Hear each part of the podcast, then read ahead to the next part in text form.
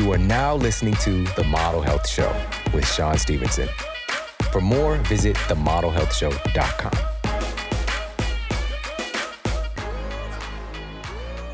Welcome to the Model Health Show. This is fitness and nutrition expert Shawn Stevenson, and I'm so grateful for you tuning in with me today. What can we control? What can we control right now when it seems like so much is out of control? That's what we're going to be talking about today. And we've got a very, very special guest. She's a fitness icon, health icon. And we have a similar background story, a similar intersection that is just bananas, which we'll talk about later. And I'm just so grateful to have incredible people who are sharing their voice right now, sharing their experience and their perspective, and really helping to bring in some positive programming, some positive resources of information when there's just so much negativity and so much to be worried about. When in reality, there's so much good that's happening simultaneously and so much opportunity. And this is a great time in human history because we have the chance to actually change some of the things that have been going on a just straight decline for many years, specifically when it comes to our nation's health and wellness. And this is a time when we need to redirect our attention, our focus, and our resources to getting our communities healthier. And as we're going to talk about today, we're going to dive into some nostalgia. All right, some nostalgia I know that I grew up very similar to so many other folks here in the United States with the foods that I was just, it was just an everyday thing for me. I grew up in the fast food revolution. All right. It went from being fast food was like a thing, you know, there's a few fast food places to it being a deeply ingrained part of our culture. All right. We wasn't just going to McDonald's to get get your burger and fries. You're not just getting a burger and fries. They got breakfast now. All right, they got hot cakes, the hot cakes and sauce. What's the difference between a pancake and a hot cake? McDonald's. That's the difference, only difference. They're serving breakfast now. So you start your day with fast food.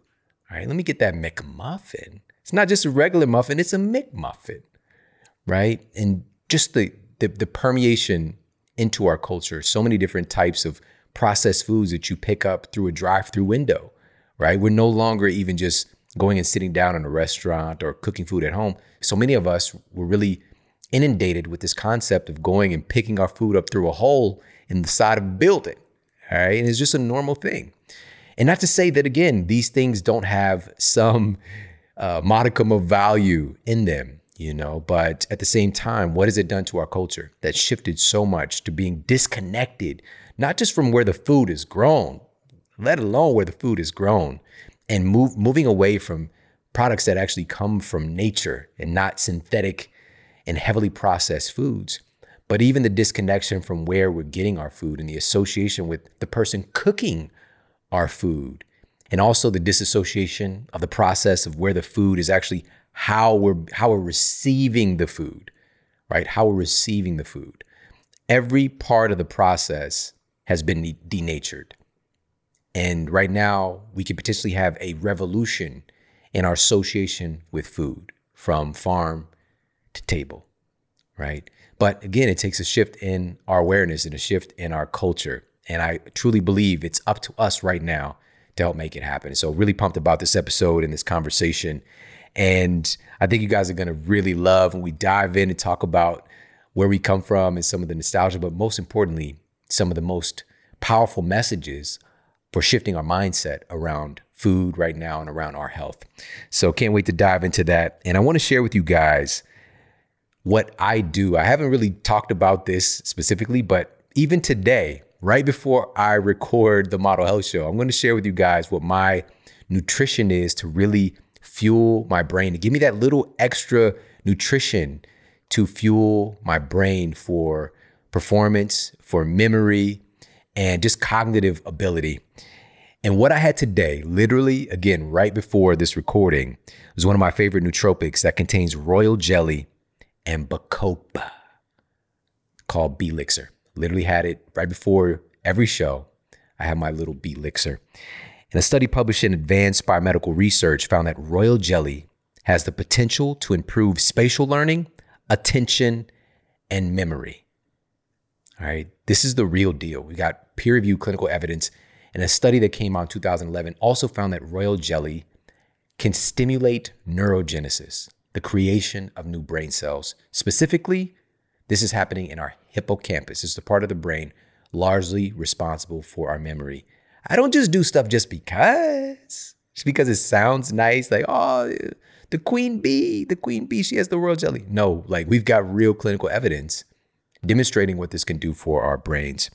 And also, this formula has Bacopa, which is one of my all time favorite things, a randomized, double blind, placebo controlled human study. This is the gold standard of studies, but this was published in 2016.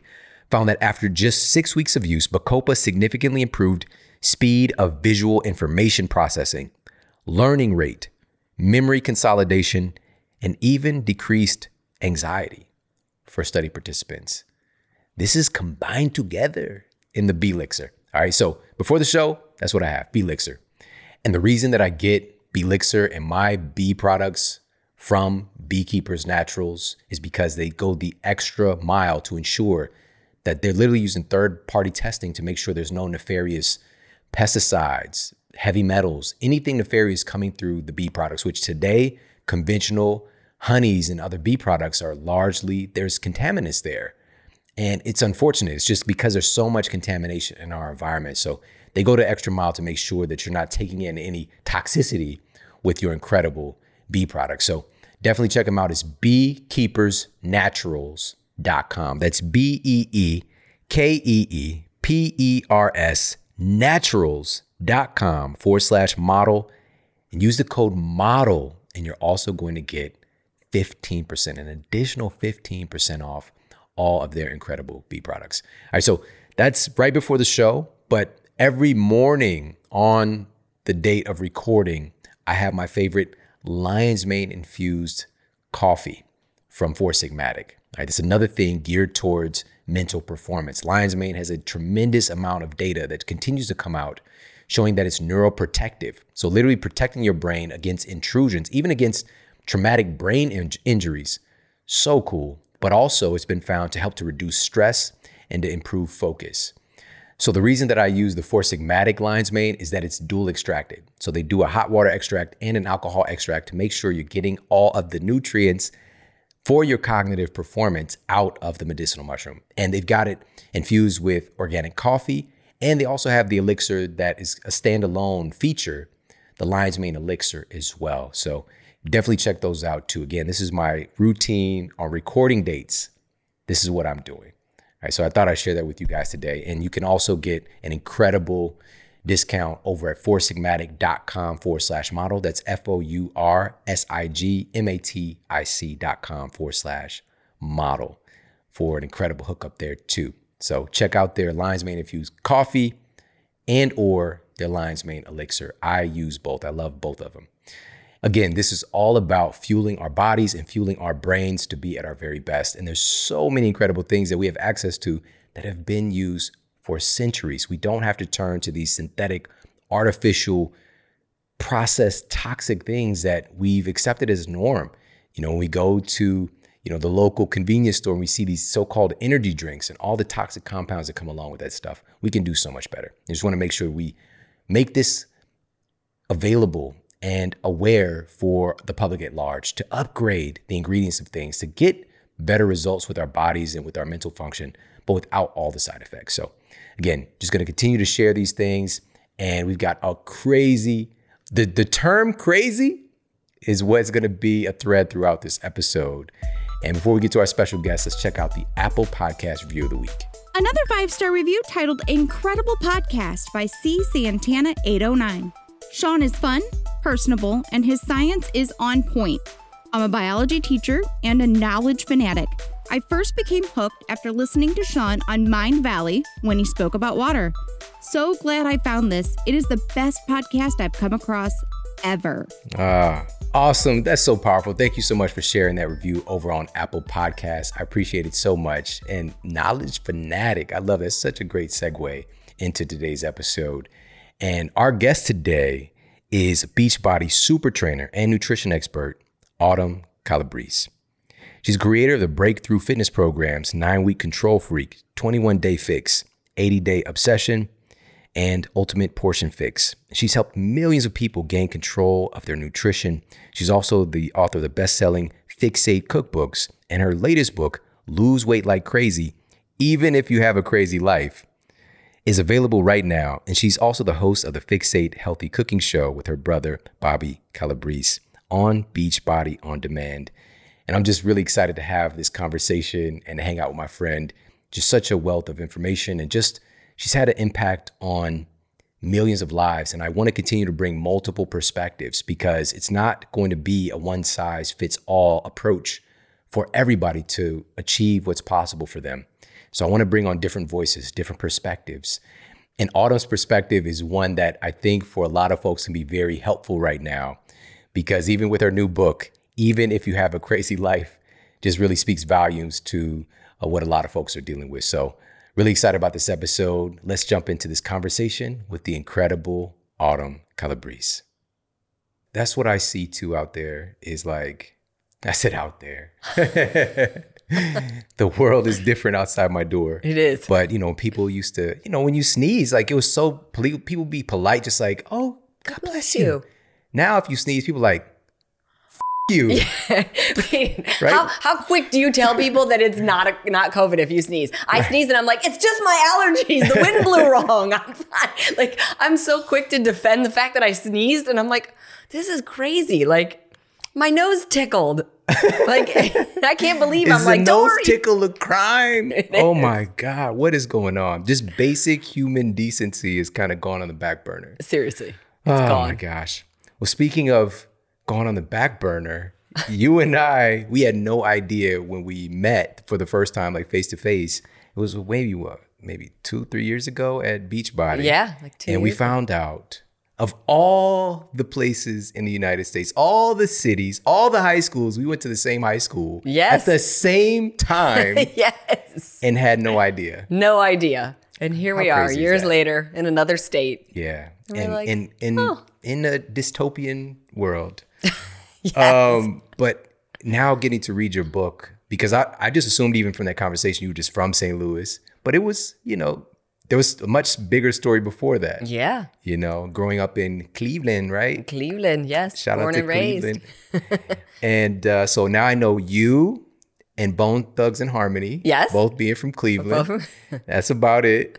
And who else? That's about all we got. Your your story was just so incredible. You know, growing up, literally. First of all, your dad, your dad, Bobby Cal. Bobby Cow. Everybody knew Bobby Cow. We should because he had the local pizza pizza place. Yep. Can you talk a little bit about that? Growing up in that environment. Yeah, I grew up like I always describe it like if people have seen the movie A Bronx Tale that's how I grew up. I grew up mm. in like a, a mafia movie for real. Like the mafia was in our neighborhood, like it was a thing. You had to be careful. But like we grew up a little Italian neighborhood.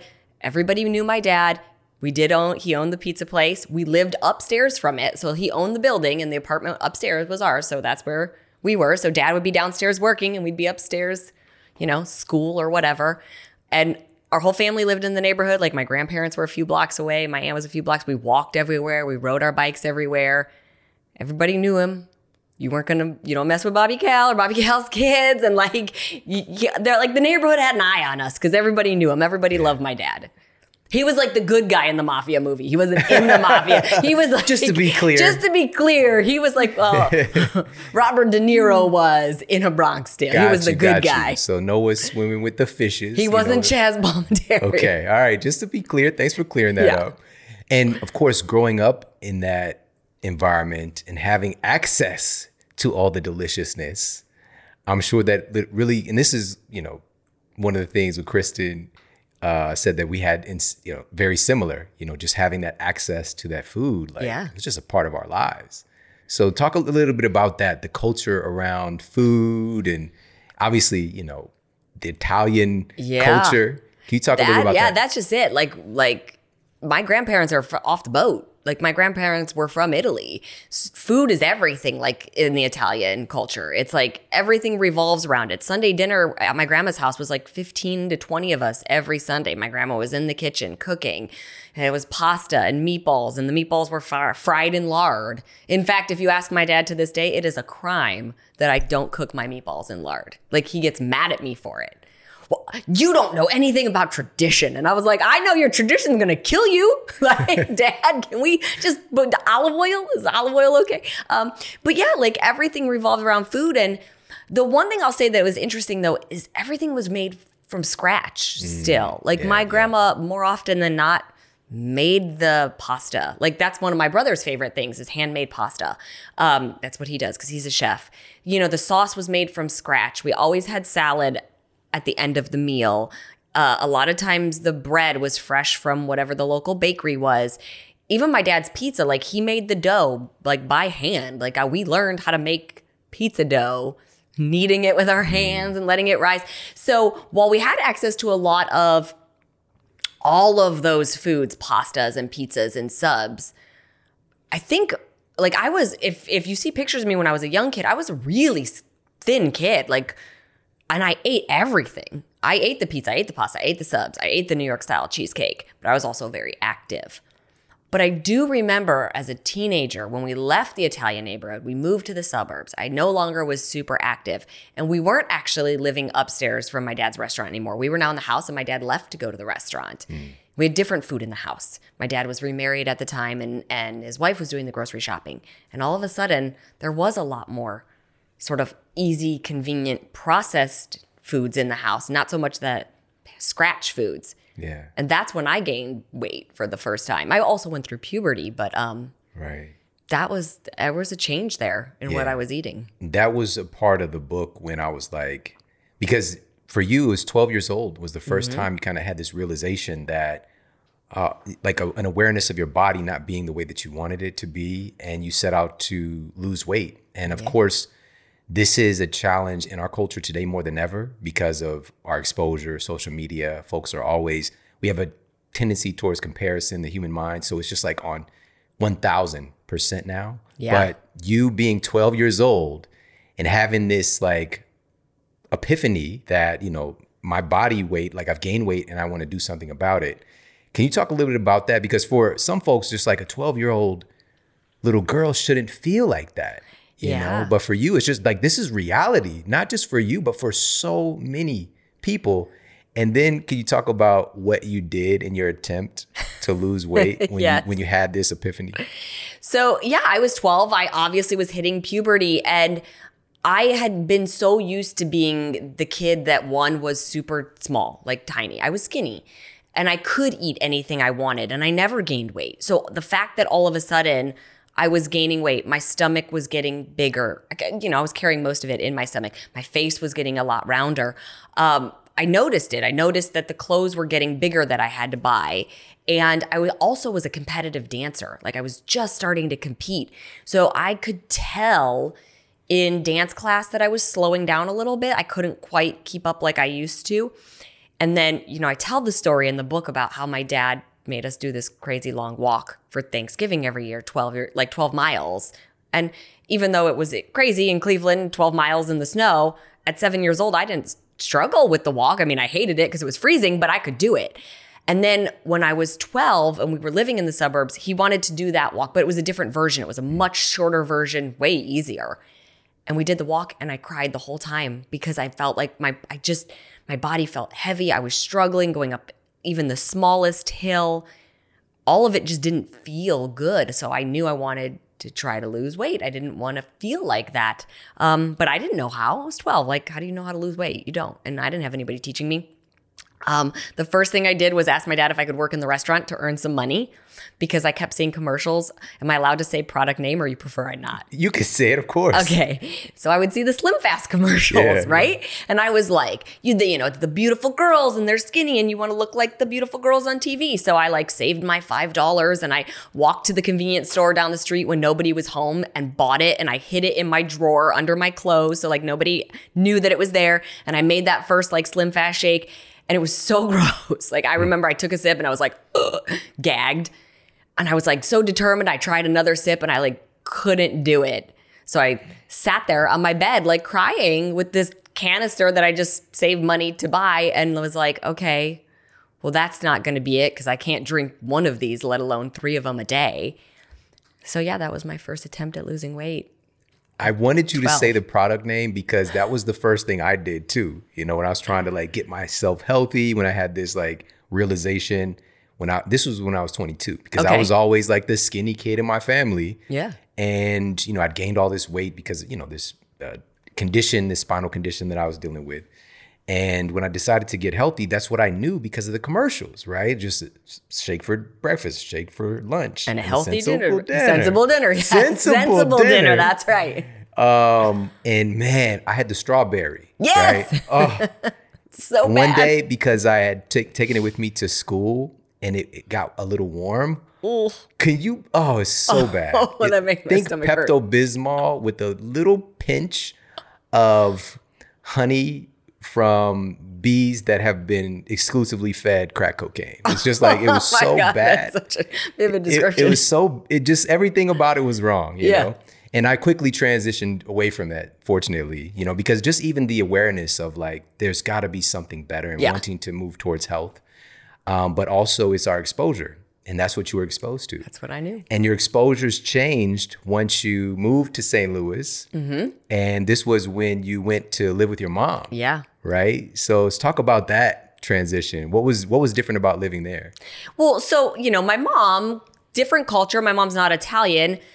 And my mom definitely had much more of the mentality of uh, exercise and eating right. Not that my dad doesn't have the mentality of eating right. It's just, you know, just different cultures. It was like, hey, this is what we eat. This is what I made. You know, he prepared the foods that he was used to eating.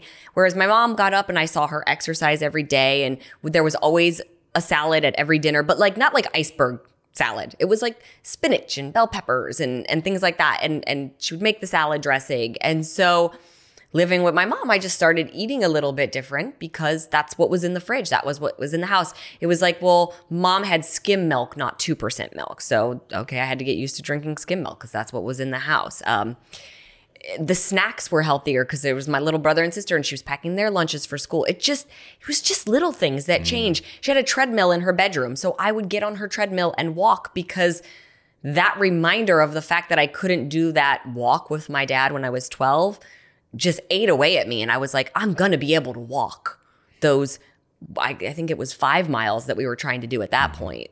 And I was like, I'm going to be able to do that. Like, this is ridiculous that I can't. And I actually quickly dropped weight living with my mom, partially because I was coming out the other end of puberty and hormones were probably settling down a little bit. But I was dancing just as much, if not maybe a little bit more, taking dance mm. classes. I was working out with my mom, just running around with my little brother and sister, and I was eating healthier. I was just eating a lot more vegetables and stuff. And a good, I would say a good 12 to 15 pounds fell off me pretty quick. And I, when I saw my dad six months later, it's funny, he didn't tell me this at the time, but when I went home, he was worried that I was developing an eating disorder. So apparently, anytime I would eat, if I would go to the bathroom within like an hour of eating, I didn't know it, but he would go listen outside the bathroom because he was worried that I was throwing up or something. I wasn't. It was just, I just was eating different. I was moving more.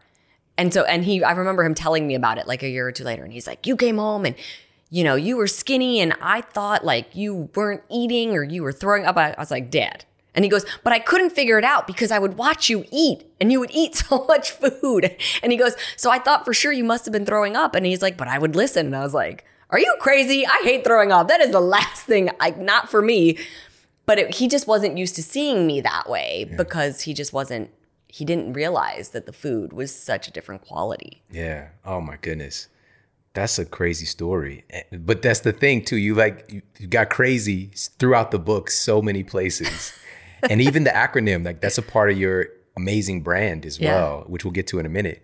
But being at Lafayette, shout out to Lafayette. Shout out. High school, Lancers, Yes. gang gang. Um, but you know, you were dancing, but from there also you it wasn't just a straight line because you figured out a lot of things along the way and have been able to impact the lives of hundreds of thousands, millions of people. And this was a lot of these things were figured out along your own kind of bumpy road and challenges. Yeah. And so, like going through injuries, going through uh, different trials and tribulations. So, getting from like this paradigm of of trying to lose weight, trying to be fit, trying to fit this um, this image of what you wanted yourself to be, and then having things kind of stand in the way. It's been able. It's something you've been able to do to help other people by understanding the process. So, if you could, can you share like when did you have a breakthrough in your thinking about health and wellness?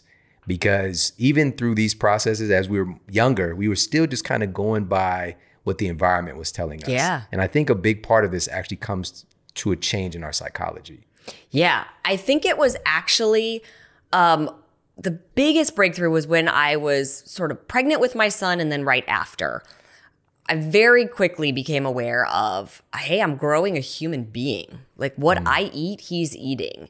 So I was I was aware of it during my pregnancy a little bit, but I still during pregnancy wasn't even 100% like on it. I remember having a good month long period where I craved dairy and it was like yogurt, cheese, ice cream, and milk. It's like all I wanted to eat. And I sure did eat it. Um, but after I had him, because I was a trainer, I like had been training now, I had a specialty in pre and postnatal fitness.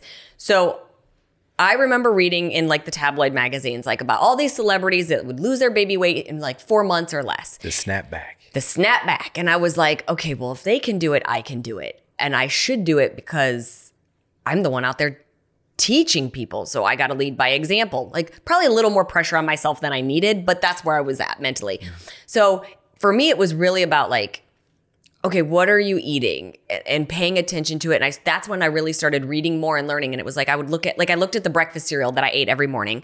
I'm just going to call out brand names. You can bleep them out if you don't. I was eating Raisin Bran every morning. Oh my gosh, it has so much sugar. Two scoops of raisins. Two scoops of sugar is what it is, right? but I didn't, you know, I'm thinking like, oh, it's whole grain and it's got raisins and it's good for you.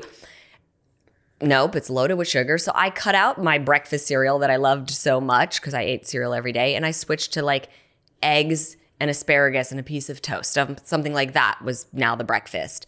Um, I looked at those yogurts that I was eating that were named after all the desserts, right? Key lime pie and strawberry shortcake. Right. And I was like, that should be an indication that you're probably not supposed to eat that. And those things I cut out uh, and switched it to like real fruit. So I think after I had Dom was when the real shift started to Mm. happen. When I took a deeper dive into learning nutrition Yeah. through my certifications and recognizing like, oh my gosh, like what is being marketed to us, right? Like, oh, eat a granola bar. It's a great healthy snack. No, it's not. Yeah. Oh, this is so good. Autumn, this is so good. these are the these are the exact it's just like levels to all of this stuff. Yeah. You know, and it's so interesting how growing a human can make you tune in to what's real.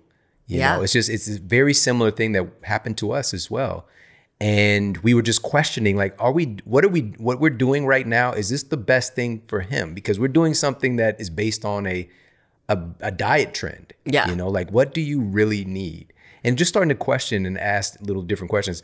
And the two scoops of raisin, the Raisin Bran thing. So first of all, the marketing though, it's like the sun had like two big scoops. Yes. You know, like the sun doesn't have scoops. Yeah. You know, but for us, I know for me it was.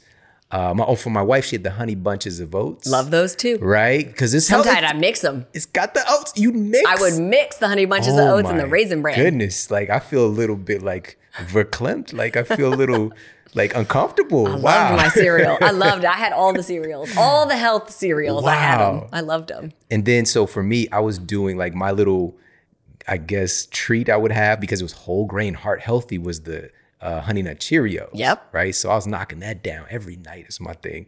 And then when I was like, okay, I, I need to stop eating the, you know, popular brands. I need to get the organic. So I was like getting organic um, oatmeal squares.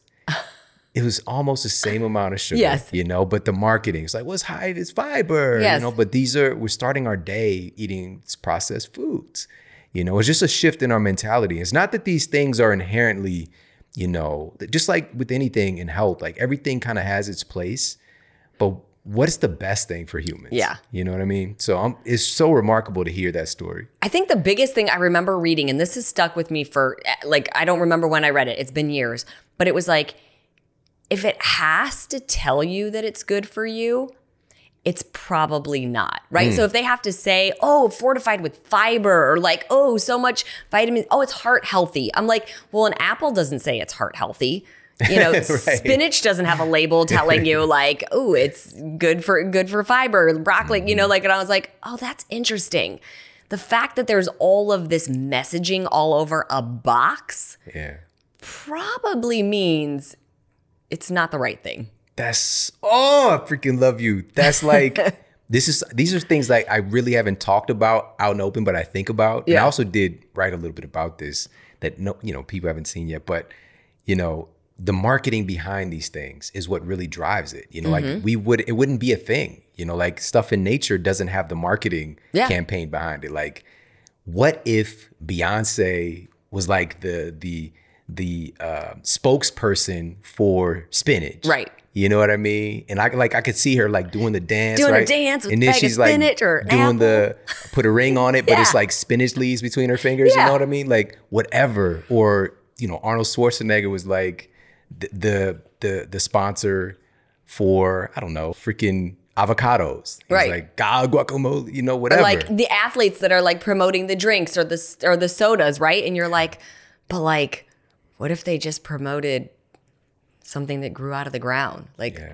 would these would our kids go get that? I, um, Absolutely. what is the one? oh, Dominic, my son keeps asking me for this one energy drink. What is it? Oh, I forget what it's called. There's some energy drink that some gamer keeps mm, oh promoting. Oh my gosh. And he's like, Mom, can I have it? And I'm like, Are you insane? And he's like, Why? And I'm like, It's poison. It is literally. I, I just I hype it up. I'm like, It'll kill you. It- like I, I don't even hold back. I exaggerated a little bit, but it's like you know when I start to look at what they're promoting and like the amount of caffeine and things that are in these things that I'm like, no, Dom. Like I gave him a sip of coffee, coffee like I don't know, like three or four months ago. Like little bit of he wanted to try my coffee. He had a little bit, a couple ounces, and his heart started racing, and it freaked him out. And I was like, Dominic, honey, mommy drinks like basically black coffee and you had a couple sips, do you know what you would feel like if you drank that energy drink? You don't need it. But because his YouTuber Fred guy is doing it, gamer, he he's like, well, he's 13 and he drinks it. And I'm like, well, shame on his parents. Right. Listen, those energy drinks the gamers are having, it makes them feel like they're in the game getting shot at. Right? That's what it is. You know, it just kind of heightens that feeling of fear and, you know, and focus. yes. That's so crazy. There's so many now. It's just, you know, I remember when the when it like kind of first became a thing. Like we were in high school actually. Yeah. Surge energy drink came to the Oh, school yeah. and they were like giving out free cans. Yeah. Like what kind of marketing is that, you know? And I remember like I just got into it. I got into Surge. Yeah.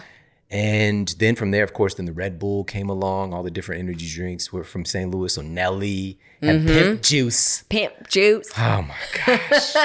you know, and just it's that it's marketing of these artificial process things that like our DNA has never associated with. Has no evolution. idea what it is. And so this is one of the principles that you really bring forward for the folks that you work with. It's not just and especially for you, it's not like a big calorie focus and just being obsessed with numbers. It's Yeah. being obsessed, and this is something you you, t- you like. It's called control freak. Yeah. Being obsessed with higher quality. Yeah, I just so many people, right? They don't like those words. They don't like the word obsessed or control freak and and I love it because I like putting the positive spin on it. Like here's an interesting question that okay, so I I don't know if you run into this, but people will like literally like attack me for eating healthy or telling people to eat healthy, right? I literally had somebody tell me the other day that I was teaching disordered eating because I said instead of eating like the whole pumpkin pie, you know, I, I was like, oh, shrink it down, have a slice, and that's it. And somebody was like, oh, honey, that's disordered eating, da da da. And I was like, what?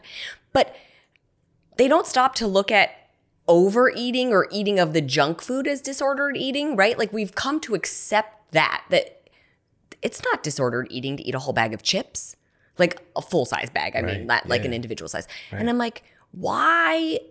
Why do we look at people that eat healthy and go like, "Oh my gosh, you're a control freak. You don't live, you don't enjoy life." But we look at the person on the other side that's eating the food that's making them sick. And and we're like, "That's the norm and you should just do that and live life and enjoy." And I'm like, I don't know what gives anybody the impression that I am not enjoying life or my food because I enjoy all of it. Yeah, that's that's a really powerful insight because right now, I mean, we're we're living in a time in culture where every we have to worry about the perspective of every single person. Mm-hmm. And so that creates this paradigm where we're not really being focused on anything sustainable that Right. like has a broad spectrum of of benefit. Yeah. You know what I mean? Because of course we don't want to get in a place where we're shaming anybody. Like it's not about that. You can do whatever you want. And that's what you repeatedly say. Like, have it, do it. You know, however, you have to understand that everything has a consequence. Yeah. And we can't swing all the way to the other side of the pendulum and say, you know, it's okay. It's it's disordered. It's it's not disordered eating to do, you know, things like what I used to do, which is, you know, have three bowls of cereal every night and a banana, and then wonder why I'm not getting the results that I want. Yeah.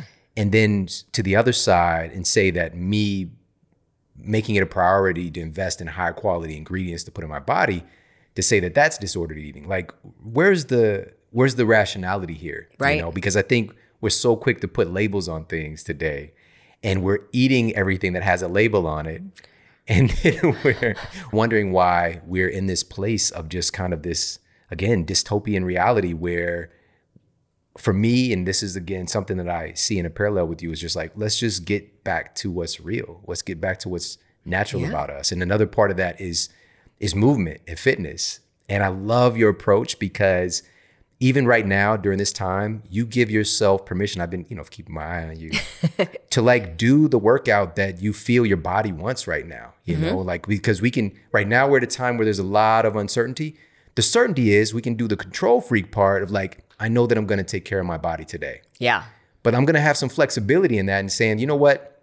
If I feel I need my spirits lifted, I might do Dance. which, which you made is it country heat? Yep. Right? It's so you might pop, do some country heat.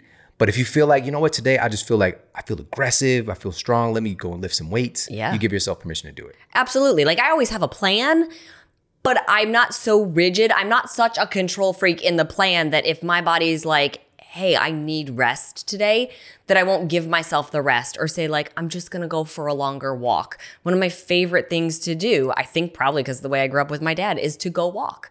I will put my headphones on, I will listen to the podcast. I'm always on yours, like listening to the podcast, and I will walk my neighborhood for an hour. I love it. Like that doesn't even feel like I'm exercising. That's just like for my spirit. That's just for me. Like I get the sunshine and the fresh air and I get a little personal development listening to something. I feel like really accomplished at the end of that. But yeah, there are times too where I'm like, "Oh yes, okay. It's a lift day. Like it's time to go." But I have the plan. Control Freak like right now I'm doing Control Freak relaunch it um well, to the general population in a week. Um but uh I love those workouts. But even just the other day, like I woke up and I was supposed to do one and I was like, I can't even sit down. I'm so sore. I was like, so that's not going to happen today. I'm going to foam roll. I'm going to stretch. I'm going to flip flop my rest, flip flop my rest days, and all will be fine in the world.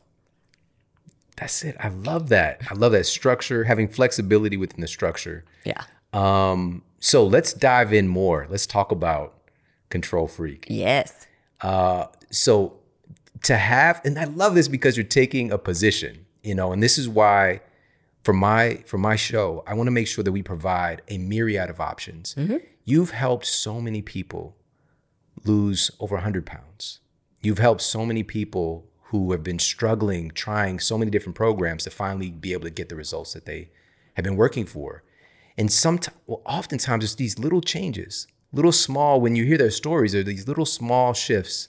It's not anything grandiose. Yeah. And I think you're the kind of counterculture to these grandiose, like diet frameworks Yeah. that, again, for some people, it is the thing that is the game changer for them. Mm-hmm. But you have a different perspective on that. So let's talk about that.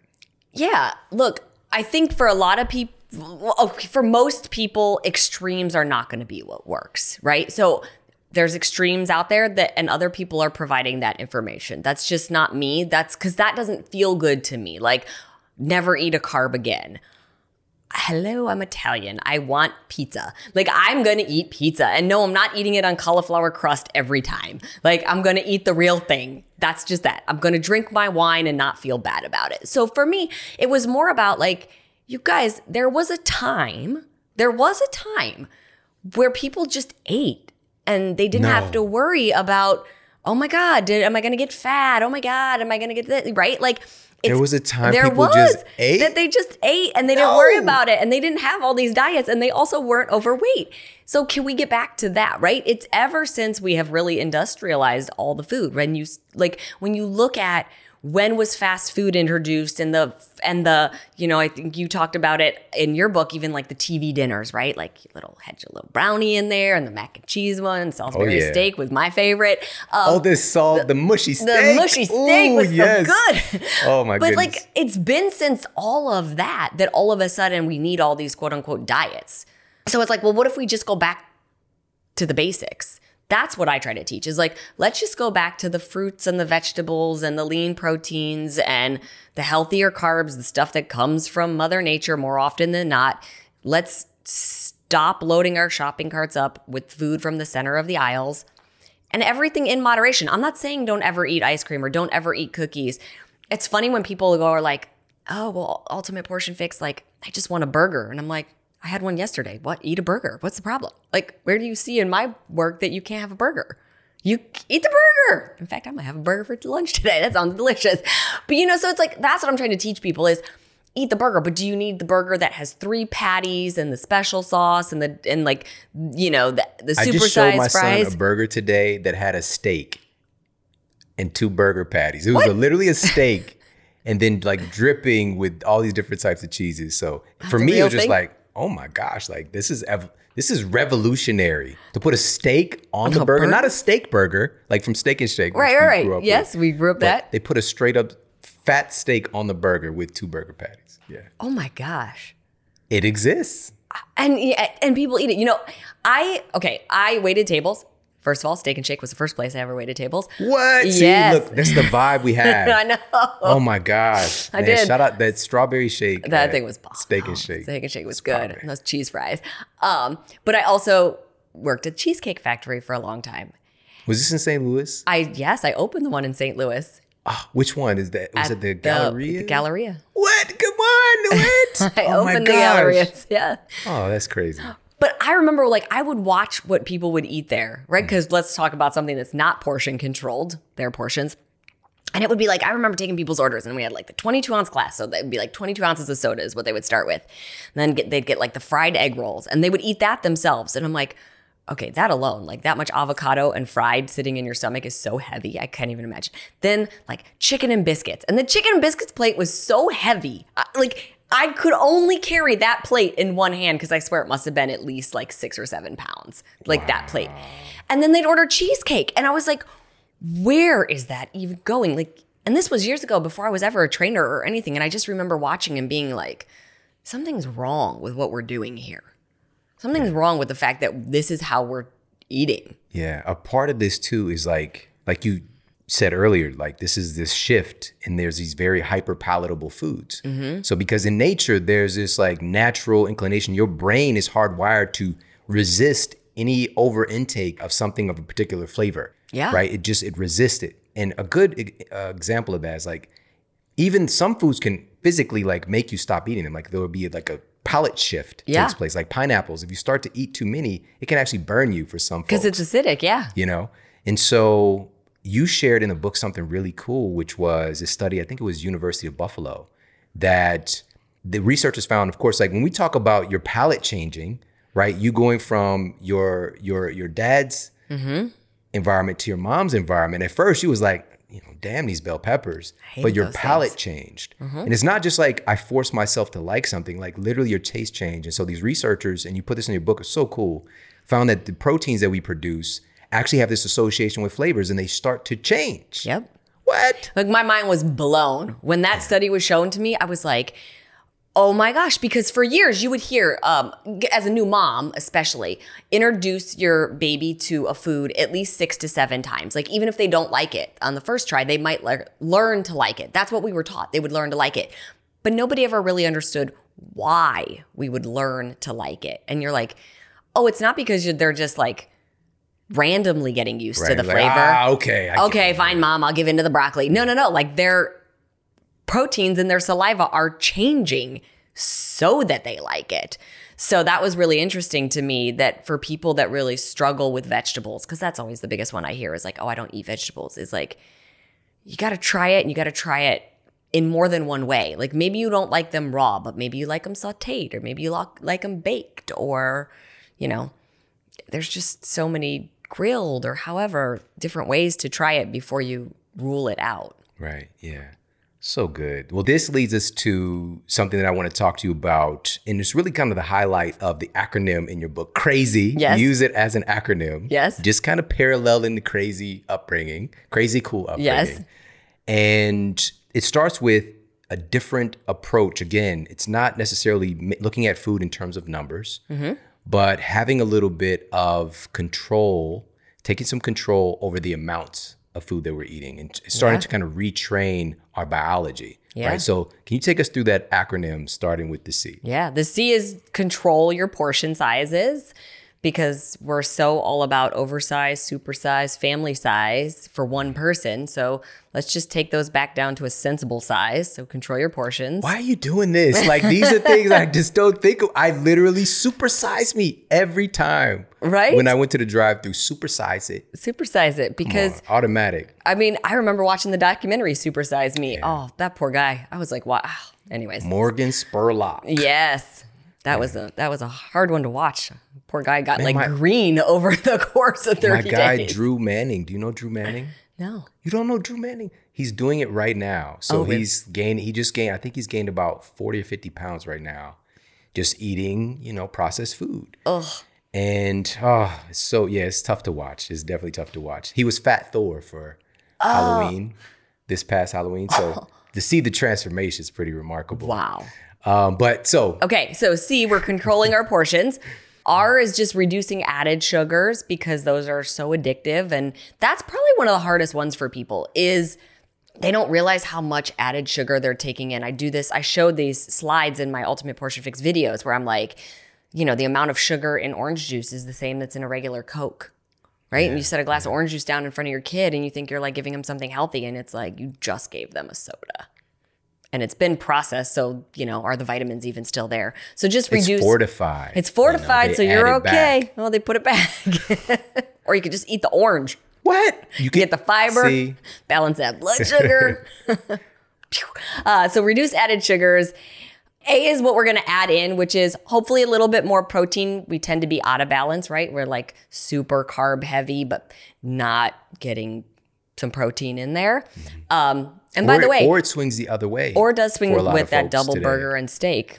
You know, so no, I mean even Too much protein. right. There's a war on carbohydrates, Right. Just like a war on fats, and so like we're swinging in both. Yeah. But the protein Yeah. is something that doesn't get a lot of attention, and it's so important. Just even building your hormones, like we talked about your flavor Yeah.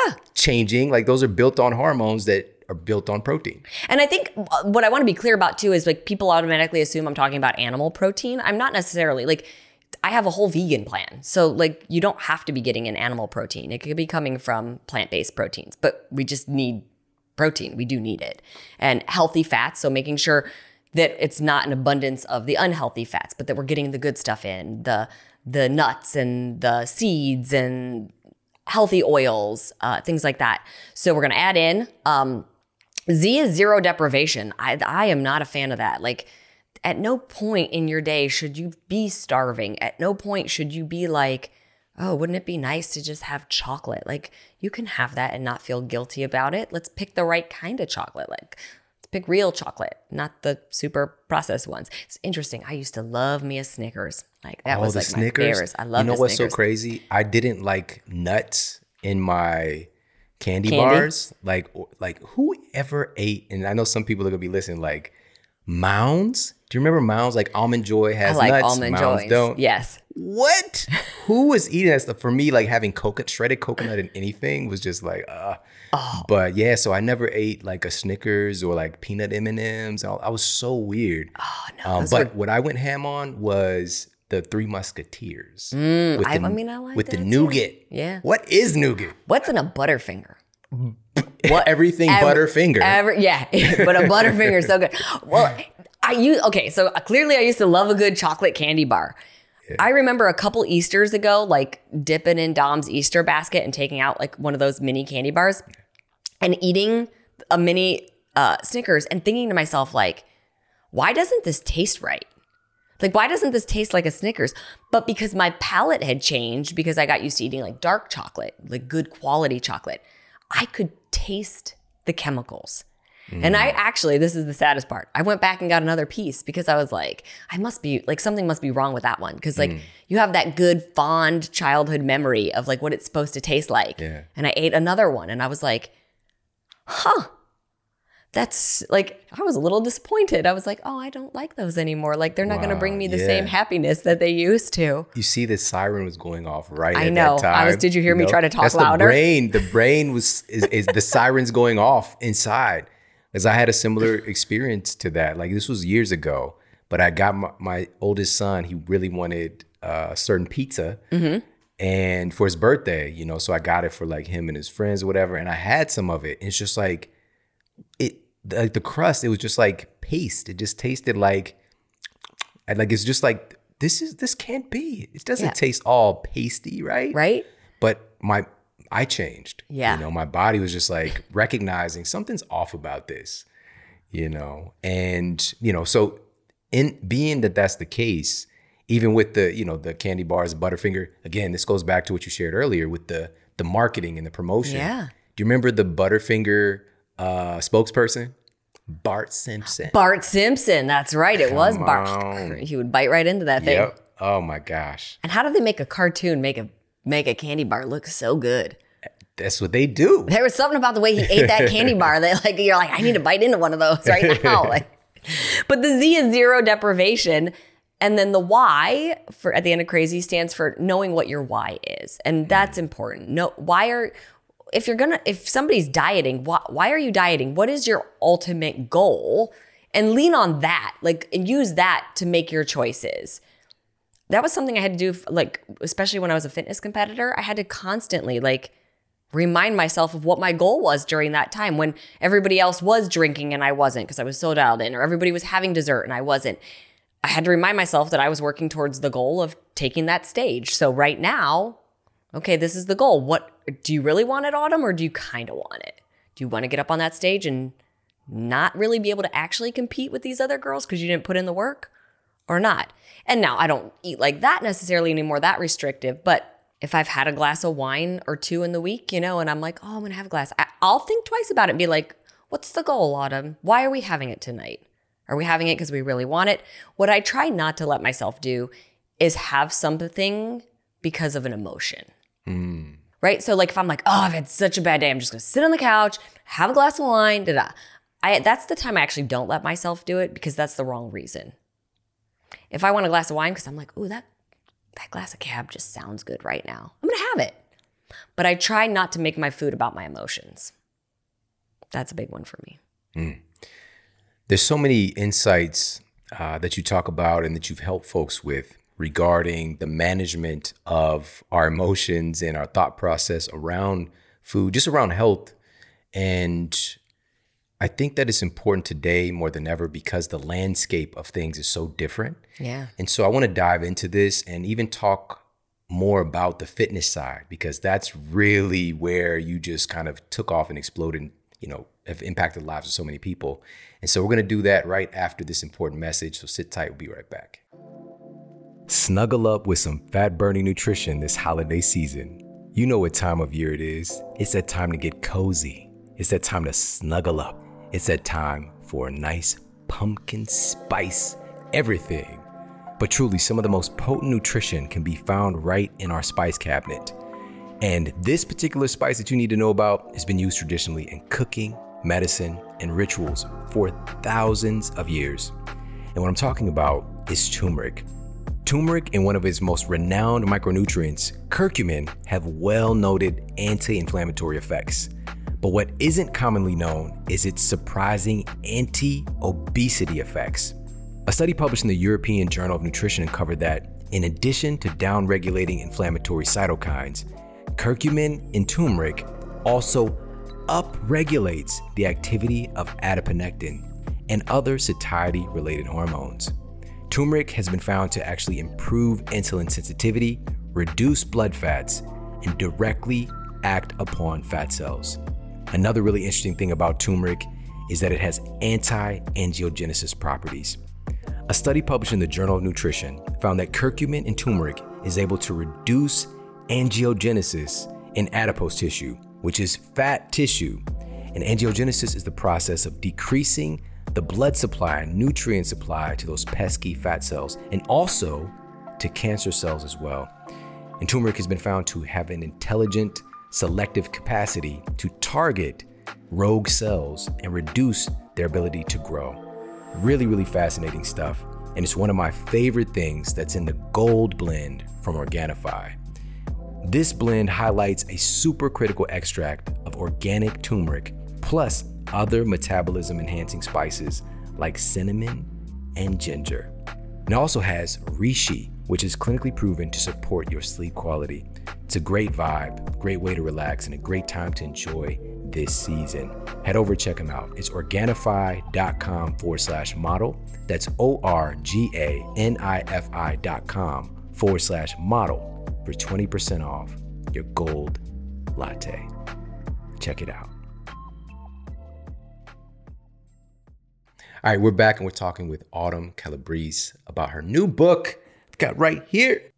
Lose weight like crazy. Fantastic stories. You've got Even if you everything. have a crazy life. Even if you have a crazy life, let's be clear. Because isn't that the excuse? The ingredients, unbelievable. Like you look at it and you're just like, I shouldn't get to have this. This doesn't make sense. Shout out to my brother for that because he is the chef behind all those recipes. And I say all the time that he is an evil genius. Ooh. Literally. Because I'm like, how do you do it? Like sometimes I try to stump him. Like I'll be like, make this healthy. It might take him a minute, but he figures it out. Ah, It's quite impressive. shout out to Bobby. Shout out to Bobby. Now, you've got the fitness in here as well, the fitness component, and you're just, you know, you're world class on this side of things and just making things approachable for any fitness level. You know, like you provide a good on ramp. So you've got the the the entire spectrum as well, from literally from dance to using weights, mm-hmm. right? And everything in between. So I want to talk to you a little bit about the necessity. Just okay. So I mentioned earlier about your flexibility within the structure. Yeah. Right now, a lot of our structure has been kind of up in the air. Mm-hmm. And so, number one, what can folks look to do? Because I know a lot of people feel the same way of just even having these conversations. They've gotten a little bit off track because the gym was their sanctuary or th- it was just a certain part of their day. Yeah. You know, even for my wife, it was like, drop my son off in the morning, then go to the gym on the way back home, right? Yeah. It's just like now everybody being here and just like it's been a constant dynamic. She's had to shift from place to place to place in her day to try to find that sweet spot for her. And it's been it's been challenging. Yeah. So can you talk about what we can do right now to kind of take back a little bit more control over our movement, which is so important? Yeah, that's a big one. And yeah, with the gyms closing, or even, you know, some states, depending on where you are, they're open, but maybe you're not comfortable going back to them anymore. This is the beauty of at home fitness. Like, and I, if you would have asked me 10 years ago, I would have never thought. I was a gym rat. I worked, I, that's where I trained. I trained at the gyms. I loved being at the gyms.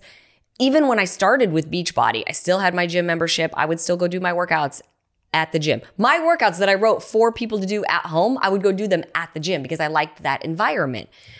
It's been in the last few years that I've really like embraced how much I love working out at home and how much time it saves me, right? I don't have to drive to the gym. I don't have to park. I don't have to deal with all the like, hey, let's make small talk in between your reps. And I'm like, no, I got stuff to do.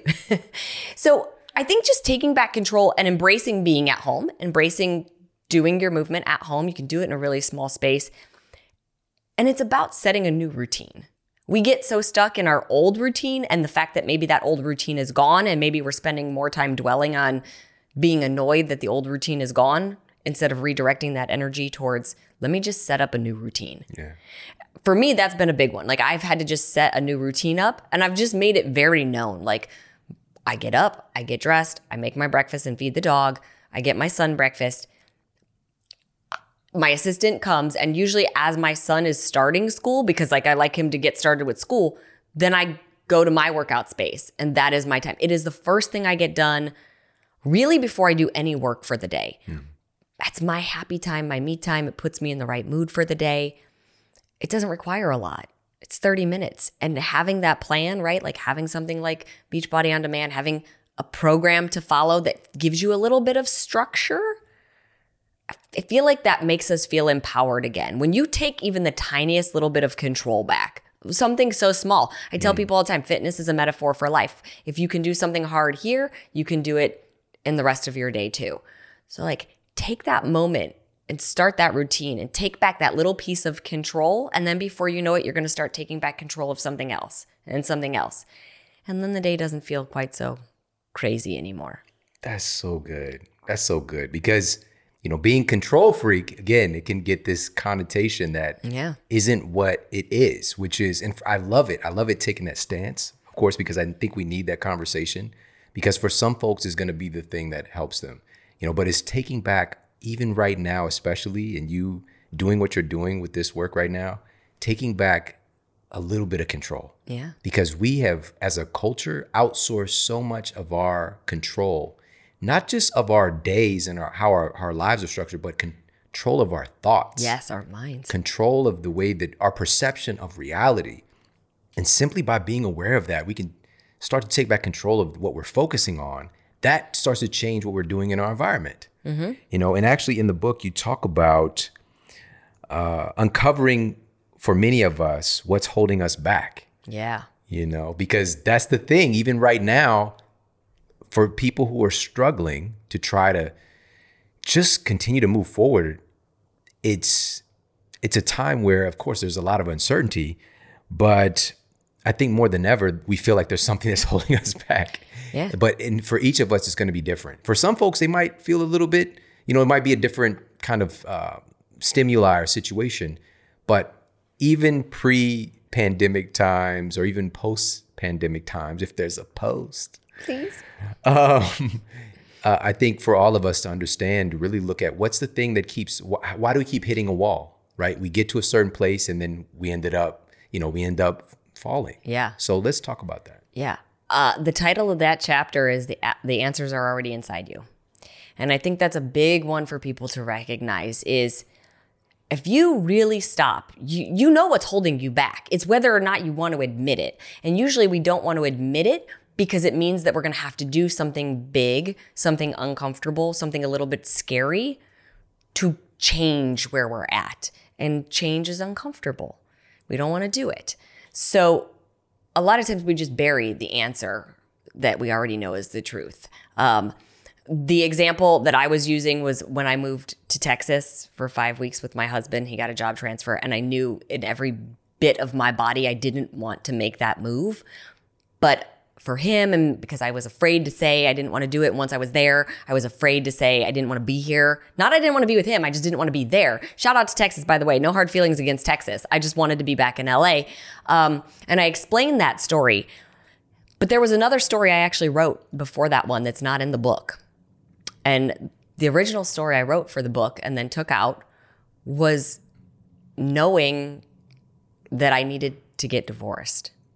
And mind you, my ex husband is one of my best friends. He's my assistant, you guys. So, like, I don't say this in a bad way, but I knew after several years of he and I working to try to make the marriage work that it wasn't, we weren't going to work as a marriage, as a husband and wife. And I knew it.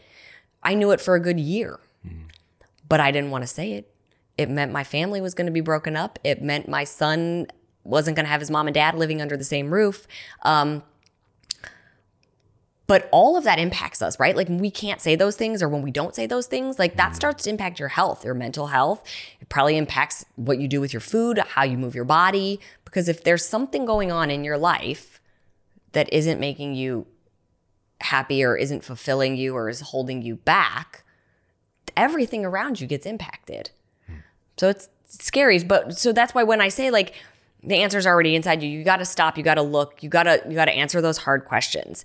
And when I say be a control freak, it's not white knuckling through life. It's taking back control of what you can, things like your fitness, your nutrition, your rest, your sleep, but it's letting go of the things that are out of our control. So, right, like watching the news right now, and like, like I, my dad again, I'll go back to him. All he does is watch the news all day. And I'm like, Dad, that's not changing. What?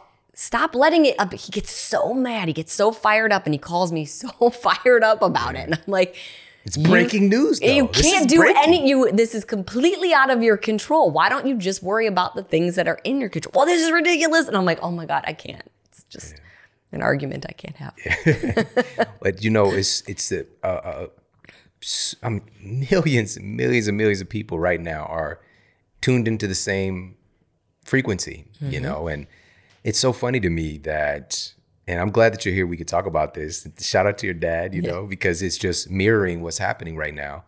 Um, for a while, we started to transition to a place. I think as a, as a culture, we were looking more like, ah, the news is just doing the same old stuff that they've always been doing. You know, they're hyping up situations, they're framing things to keep us in fear. You know, because you know if it bleeds, it leads. Mm-hmm. You know, and that's just the hallmark. I know so many people in media now. Like I know the people. I know the people doing. You know, the anchors. I know Yeah. these people, and they. It's just a part of the culture. Like you get something to hook people in. We are so driven by emotion. We think we're logical. Right. We think we're making rational decisions, but the more primitive parts of our brain, this, the parts of us that have been around longer, they're so primed to fear into mm-hmm. looking for problems. If anybody's wondering, like, why does the things feel? Why do we tend to focus on the negative and the negative voices or the pushback when we're trying to say something logical, Right. And people aren't listening. Why? Why do we tend to focus on the negative and not the the positive? So how we're kind of wired up to do that Yeah. you know so it's like taking back control of our minds because right now we're conditioning our society who are even more so we abandon the thought of the news is just trying to hook us with fear and keep us inundated Right. it doesn't even matter like that's gone out the window Yeah. matter of fact the news has tripled quadrupled down on that Yes. and I, I brought this up from the very beginning because I, I didn't hear anybody talking about it that they're putting up numbers, the death numbers, the death toll, as if these people are stats and, Right. and freaking, you know, stock market ticker, you know, like these are people's lives and framing it just to, just with the primary purpose to show you how bad things are. Which, you know what bugs me about that? And I remember hearing you talk about that, like when you first brought it up on one of your podcasts, and I was like, yes, that's so frustrating. But what's more frustrating is I've never once seen a ticker on how many people have survived, Yeah. how many people have recovered.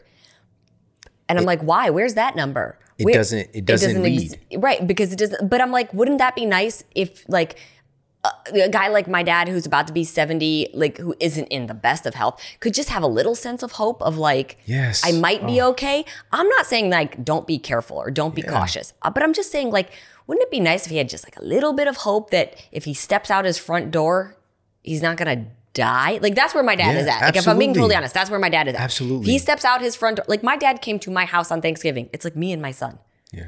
with his mask on. And I was like, Dad, my house is clean. Like, what do you take your mask off? Like, what? How are you going to eat with us if you like? You, you pull it down between bites. No, and he that was- finally That was our mandate. I know, you and I was like, that doesn't even make sense. Once from it's our, down, our, it's down. our governor, you know, the thing that came out, you know, of course, you know, the document with the recommendations, like literally put your mask on between bites, you know? And it's just like, where are we at with our logic? But more Yeah. so, you know, like you said, why can't we have stories of hope? And we just had on Bruce Lipton, renowned cell biologist, pioneer in the field of epigenetics, to share with us the biology of fear and what that does to our immune system. Oh. And it's so crazy how all of this fear that's continuously being pumped into our system, you know, and the and the the catecholamines that are produced and the immune suppression, it makes us more susceptible. Why can't we have some framing of hope? And like you said, that folks that are okay, that number would just do a little bit. And by the way, if anybody wants to check it out right now, just Google uh, cases, confirmed cases, and you can look at, they'll have it right there as well, the number of folks who've had um, associated death with confirmed cases of COVID. Take that number, the death count, and divide that by the number of confirmed cases and see what you get. You know, just do that for yourself to see what this new term of survival rate. But we right now we got about 63 as of, as of this recording, 63 or 64 million confirmed cases, and around 1.5 million lives lost. And so when we're looking at 62 million people who are okay, and not to say that there's not long term uh, side effects for some folks, tiny, but it's a tiny percentage. But what you see, they'll put that on the media. They don't tell you about the 50% of folks who have zero symptoms at all. And we're in a place today where you are considered sick until proven healthy Yeah. you know and it's a very it, it's shifted and it's shifted just within a matter of weeks a matter of months we've never had this paradigm before where we are making the assumption that everyone is ill until proven otherwise and just to, for us to think about is this okay what is the long-term ramifications of us viewing life like this what is the long-term ramifications of our children having this association You know, even in talking about taking back like control, like there's just little things, like there's things that I try to not go do or avoid. I try to stay in a bubble, not because I'm afraid to go out, but I try to stay in whatever bubble makes me feel the most normal. Because I can tell you, like for me personally, like when I, in those situations where I feel like I'm being presumed sick until proven otherwise. Like I had an annual checkup at the doctor the other day, and like the steps I had to go through to get in the front door of the doctor's office was crazy. I, I just tried to take that control back. Like I tried to limit those situations yeah as best I can so that I just have some sense of normalcy. I don't turn the news on. That that's probably sounds terrible. People are probably like, "Oh my god, you need to be informed." And I'm like, "I get it. I got it. I know where we're at. I understand what's happening. I know what the guidelines are. I'm good." Like and I'm not saying that to be like selfish or I'm not saying that to be reckless. I'm just saying that for my own sanity, I have to protect it a little bit. And for my son's sanity, because he's got really bad anxiety, I have to protect it a little bit. So we take back the control just a little. You know, I think that this is a great um, segue into something I want to ask you about because, I mean, just as a culture, we've we seem like we were going in a direction, like we were progressing as humanity, but then we went backwards. Like we just, but you even talk about that. Is sometimes you have to go back to go forwards. Yep. You know, and so it's just like again, it's a shift in our perspective. Can you talk a little bit about that? Yeah, I look, I had so many different experiences in my life that I feel like I was always coming up from behind the eight ball and I've always had to go back a little bit in order to move forward. I talk about in the book um, when I was in college, my ballet master was horrible to me. Like I was just put down on the regular. I didn't have the same training as the other girls in college because of an injury I had when I was a kid with my hip and my lower back. And so it was just like I was the target of abuse. By the time I left college, I didn't graduate. By the time I left, I was so emotionally beaten down that I could not bring myself to go to a dance class for almost three years. When I finally did, when I finally moved to LA and I went to the Edge Performing Arts Center, I was here almost a year before I'd even attempted. I would look at the schedule online and I just couldn't go. Hmm. When I finally went, mind you, I was a dance major. Like, this is what I spent six hours a day doing at college. I went back to a level one jazz class, which, if anybody dances, they understand, like, that's just dumb for somebody that was majoring in dance. Like, I don't belong in a level one, but that was all I could handle. I had to take a step back.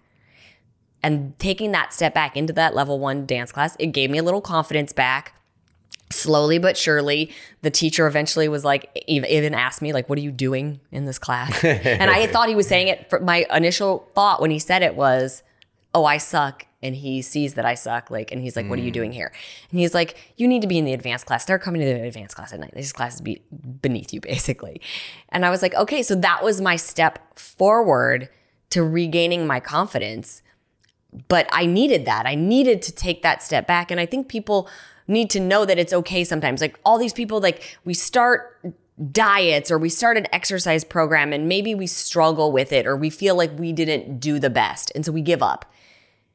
And instead of just going back a few steps, we just quit. And maybe it's like you don't have to quit, you just have to dial it back a little bit. Start over, try again build your confidence up one step at a time. But we're really hard on ourselves and we don't like to do that. We'd rather sort of make up all the excuses and and oh, that was that program's dumb or that didn't work or that's not for me. And it's like, it's okay to say, hey, I feel defeated, but I'm going to try again. But maybe I got to start a level below where I was before. Hmm. That's so good. That's so it's it's so affirmative for right now, you know, because I think a lot of folks feel like they're going in one direction with their lives and Yeah. suddenly, you know, all bets are off. And collectively, I think again, I've said this from the beginning, I think we can learn a lot right now. You know, we can learn a lot about ourselves, we can learn a lot about our society as a whole because I think no, I know many many of us were living under an illusion of how things are. Yeah. But in reality, there are these festering issues that have just been plaguing humanity for so long and just getting worse and worse. But we've accepted them as normal. So this has really come along and shaken things up. And I think we have to stand up and demand. And this is like going back to what you said, it's like not making excuses. We have to stand up and demand what world we want to create right now. Yeah. I hope that what's happening right now ends up being a really big health revolution. Like I hope that people start to realize that their health is in their hands. Like you said, we've outsourced so much. Like we don't even stop to think that we have any control over our health. It's only what doctors say. And don't get me wrong, we love our doctors and we need our doctors, but like it's only what our doctors say. And we're okay with everything that's in our food. We don't question it at all. We don't question why, you know, Kraft has, has to make it one way for Europe, but they make it a different way for us. And you're like, because those ingredients are banned there. And if they're banned there, shouldn't they be banned here, you guys? Like, like, so I'm hoping that it starts to wake people up to like, whoa, I've got to take better care of myself. And we start demanding more from our food. We start demanding the ability to being able to have time to exercise. We demand time to sleep, right? Like they're saying people are working more now than ever. Right. Like because you're working from home and you're not turning off the electronics. Like I hope we start to demand, like, I'm done at five o'clock or I'm done at six o'clock. I'm gonna have family time. I'm gonna start making my food again. Like all these things. So, you know, it could go either way. It could go either way. But I really hope it goes but towards this a is the time right now. It's crazy. I never could have imagined. Even if you have a crazy life, lose weight like crazy, can you let everybody know what they're going to find inside of these pages and also where they can find the book? Yeah, you guys, I mean, the biggest thing is you're going to see that I'm just normal like everybody else. I've had hard times in my life and I've just worked to overcome them. And I'm teaching the little steps that they're not really tricks, they're just steps to overcoming things. You're going to find a nutrition plan that's accessible to everybody, that's doable, that's it is not a diet, it's a nutrition plan. It's just a way of eating for life. You're going to find some really amazing recipes in there. You're going to find two great workouts that you can start to follow at home if you're looking for something to do. And if they're looking for more from me, they can find me on Instagram. It's at Autumn Calabrese. They can check out the website, autumncalabrese.com.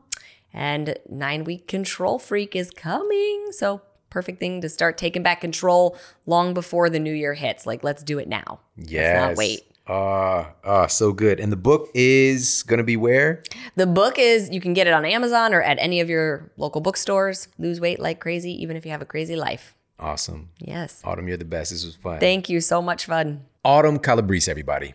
Thank you so much for tuning into the show today. I hope you got a lot of value out of this. So many great takeaways from this episode. And one of the big ones for me is redirecting our attention and our intention, and to remember that the answers are already inside of us. Just like Autumn talked about today, we already know what the solutions are. We already know the things that we, quote, should be doing for us to get to the destination that we want to be at in our lives, regardless of what's going on in the world. There is always an opportunity for us to grow, for us to have happiness, for us to have uh, a success. You know, it's still available, and answers are inside of us already. And it's just shifting our attention and starting to ask higher quality questions, asking better questions of ourselves. And for me, I want to direct you guys again to think about this. What is this challenge trying to teach me? Right? What is this time in human history? What qualities are wanting to be developed in my life? Right? Asking ourselves these questions. You know, it might come up that I really needed to practice more patience or I needed to practice and, and cultivate more strength and resolve in my life and and and, and being able to have courage amidst pushback. Maybe you're somebody who didn't like to not have people not agree with them, you know, and just knowing that this time in history, there's a lot of turbulence. And it seems like folks can be picking a side, picking a side when in reality for us, I know a lot of folks listening right now, we're picking the side of humanity. We're not picking a side. We're on the side of humanity. And maybe seeing resistance to that, you might kind of ball up and hide out in your shell, you know, and get your turtle on, right? More of a turtley disposition when we need to cultivate more courage right now. So, whatever quality there might be, just asking, you know, because even though it's a challenging time, it can be developing right now qualities that are going to help you to not just make it through this, but to create the life that you're truly here to live. All right. So, oftentimes the challenges that we're faced with are there to help us to be a better version of us. So, again, the answers are already inside of us. We just need to redirect our intention and our attention within ourselves because there's so much external chaos happening. And I love that she brought up that point today. And also controlling what we can control, right? There's a, obviously a lot of things that we even thought were in control. We thought they were in control. They're not. All right. There are only a few things in our lives that we truly have control over. The first being, again, our own mind and our own thoughts. We have the ability to think what we want to think, to believe we want to believe, to have the perspective that we want to have. But unfortunately, we outsource that. We give our power away. We provide that ability to think for ourselves to somebody else. And oftentimes we don't even realize we're doing it.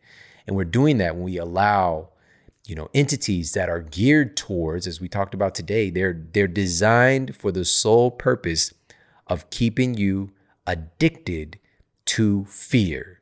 They're designed for the sole purpose of keeping you addicted to things that make you controllable and easily manipulated, right? In between all the messages that we need to have all these things to make us complete right? Their messages for their, you know, various, you know, get, get, this this car is going to complete you. You just need the Buick. Shaq got the Buick. Shaq doesn't drive a freaking Buick, but Shaq's got the Buick, right? We just need that drug. I just need that drug. I don't. The, all of the side effects they're listing for two minutes on the commercial that doesn't matter. The drug is going to help me so that I can sail a boat because the guy on the on the commercial sailing a boat, I always want to sail a boat and be happy.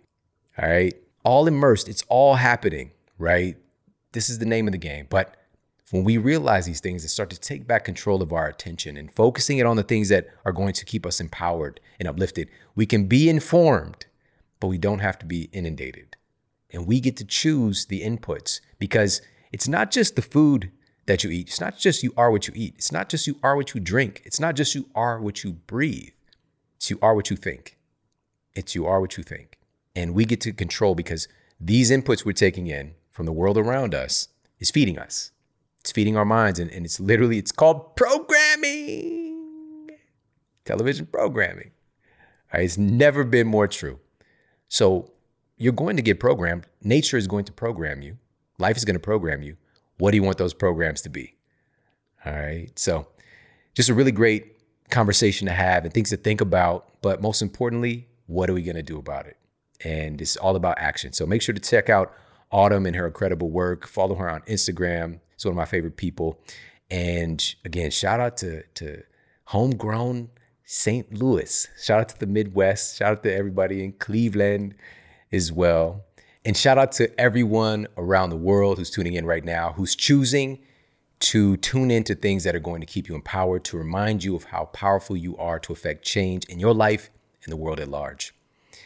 I appreciate you so much. We've got some epic shows coming your way very soon, so make sure to stay tuned.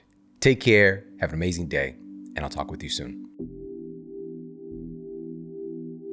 My brand new book, Eat Smarter, is on the way. Eat Smarter is the first book to take you behind the scenes and show you how your metabolism really works, demonstrating specific foods and nutrients that control your metabolism and influence things like fat loss and weight gain but you'll also discover how certain foods and nutrients control your cognitive function and influence things like your attention span and your working memory. Plus, you'll also learn the latest information on how food controls your sleep and the surprising science around how food controls our emotional stability and how we interact with each other. It's a very special book and part of an initiative to change our health and wellness systems. And right now, when you pre order Eat Smarter, you also get instant access to a brand new mini course the 10 foods proven to optimize your fat loss hormones for free. It's a $97 mini course you get instant access to when you pre order Eat Smarter. So go to eatsmarterbook.com right now and pre order the book and get your free mini course. Eat Smarter. Use the power of food to reboot your metabolism, upgrade your brain, and transform your life. And for more after the show, make sure to head over to themodelhealthshow.com. That's where you can find all of the show notes. You can find transcriptions, videos for each episode. And if you got a comment, you can leave me a comment there as well. And please make sure to head over to iTunes and leave us a rating to let everybody know that the show is awesome. And I appreciate that so much. And take care. I promise to keep giving you more powerful, empowering, great content to help you transform your life. Thanks for tuning in.